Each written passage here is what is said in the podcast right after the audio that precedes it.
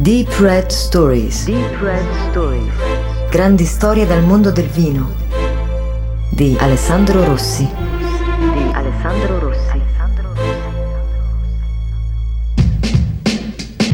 Esistono personaggi che si dimenticano e passano inosservati per quanto incredibili e geniali essi siano. Altri che si ricordano con più facilità e passano alla storia purtroppo a volte senza merito. Ecco, questa in un certo senso è una storia che vuole raccontare qualcosa che è accaduto nel periodo di maggior splendore del vino italiano, a cavallo tra gli anni 90 e 2000, perché questa è la storia di Andrea Franchetti e della tenuta di Trinoro.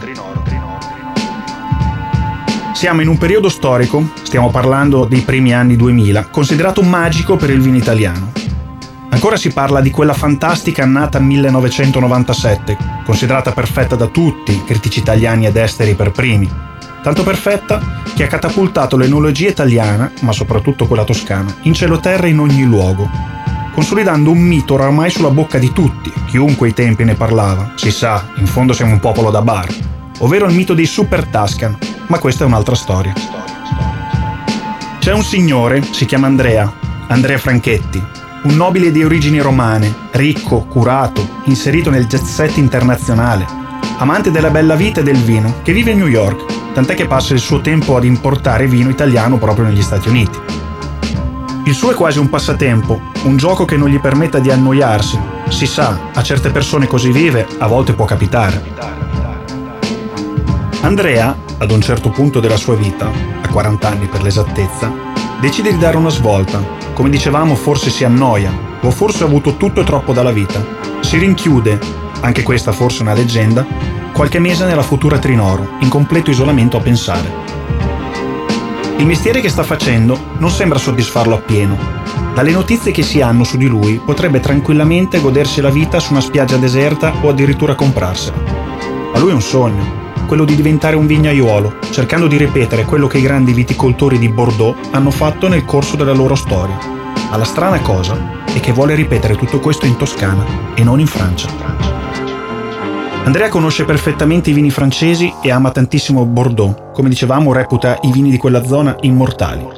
I suoi preferiti sono Cheval Blanc e Château Valandrot. Così inizia a viaggiare in lungo e in largo questa zona di produzione, soprattutto a Saint-Émilion, conoscendo cantine e cantinieri, direttori e produttori, stringendo amicizie e importando lo stile di questa zona in ogni suo piccolo particolare, dalla vigna alla commercializzazione. Così, nel 1990, da una sua idea, nasce la tenuta di Trinoro. Dal 1992 al 1999, una squadra di operatori francesi opera sul campo di Sarteano, un piccolo comune toscano della provincia di Siena difficile da scovare. Ci si deve andare appositamente, dato che si trova al di fuori delle arterie stradali principali. Un comune di appena 4.600 anime tra la Val d'Orcia e la Val di Chiano. Inizia a piantare le vigne con densità di impianto di 9.400 piante per ettaro, utilizzando le barbatelle provenienti principalmente da Saint-Émilion, il che ha quasi dell'inverosimile e dell'assurdo. Decide, ovviamente, di utilizzare i più tipici vitigni che compongono lo style bordolese: Cabernet Franc, Cabernet Sauvignon, Merlot e Petit Verdot. Inizia con un doppio Gouillot e poi passa a doppio Alberello. Si vendemmiano 300 grammi per pianta e la resa è di 15-18 ettolitri per ettaro. I filari non hanno una logica ben precisa. Infatti i vitigni sono riconoscibili solo grazie ad appositi paletti verniciati di colori differenti, a cui corrispondono i diversi vitigni. Una tecnica strana, tanto strana e difficile, che la vendemmia dura tantissimo ed è effettuata maniacalmente, tendendo dei fili tra i paletti colorati in modo da individuare le particelle giuste e poi vinificarle. Inizialmente Andrea sperimenta anche vitigni che non hanno una logica ben precisa con le sue idee, almeno sulla carta. Impianta infatti cesanese e uve di Troia, trasformandoli in etichette che dopo poche vendemmie estirpa come i vitigni, considerandole non idonee al suo progetto, e decide di creare, nel 2001, sull'Etna, un'altra azienda, Passo Pisciaro, che diventa un punto di riferimento e anticipa i tempi di una zona vinicola oramai sulla cresta dell'onda. Ma questa è nuovamente un'altra storia. La prima vendemmia alla tenuta di Trinoro è quella del 1995 e si vinifica in microparticelle separatamente. È una tecnica tutta francese che lui decide di seguire fino in fondo. In cantina, coraggiosamente, Andrea decide di operare da solo senza l'aiuto di nessun enologo o consulente. Si sa, sono gli anni in cui gli enologi sono delle star, un po' come i cuochi adesso, ma a quei tempi nessuno si sarebbe azzardato a produrre un vino senza una grande griffa al seguito per la parte enologica. Ma a lui non interessa. Dice infatti: voglio il mio vino e lo voglio come piace a me. È molto coraggioso, considerando la tecnicità dei vini che ha in mente di realizzare. Il primo vino è Le Cupole, nel 1996, con 18 mesi di barrique nuove. Nel 1997 esce per la prima volta il Tenute di Trinoro, venduto quasi ed esclusivamente in Francia e solo una piccola parte in Italia. Strano, perché ai tempi gli Stati Uniti erano i principali talent scout e difficilmente si facevano sfuggire le nuove realtà, soprattutto quelle toscane.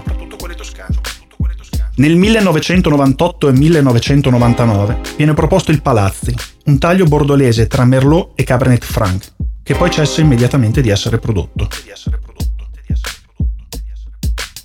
Ma è nella commercializzazione che Andrea Franchetti decide di sconvolgere tutto e tutti.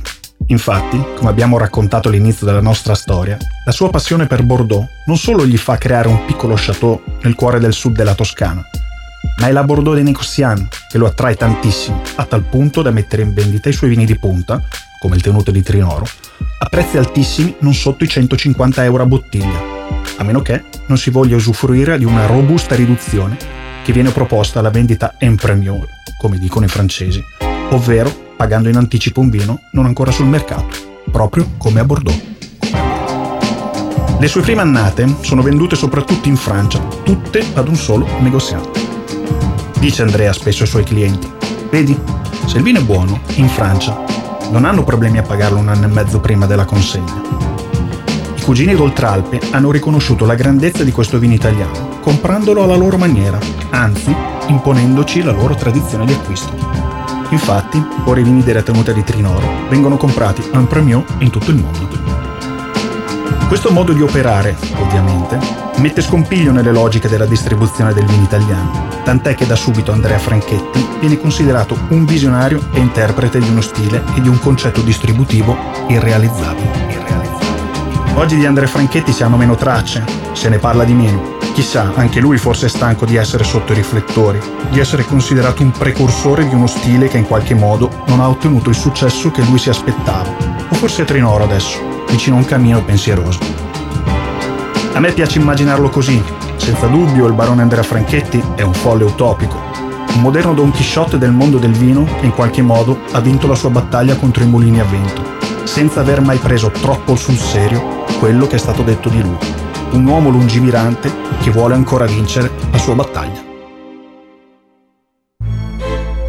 Deep Red Stories. Deep Red Stories.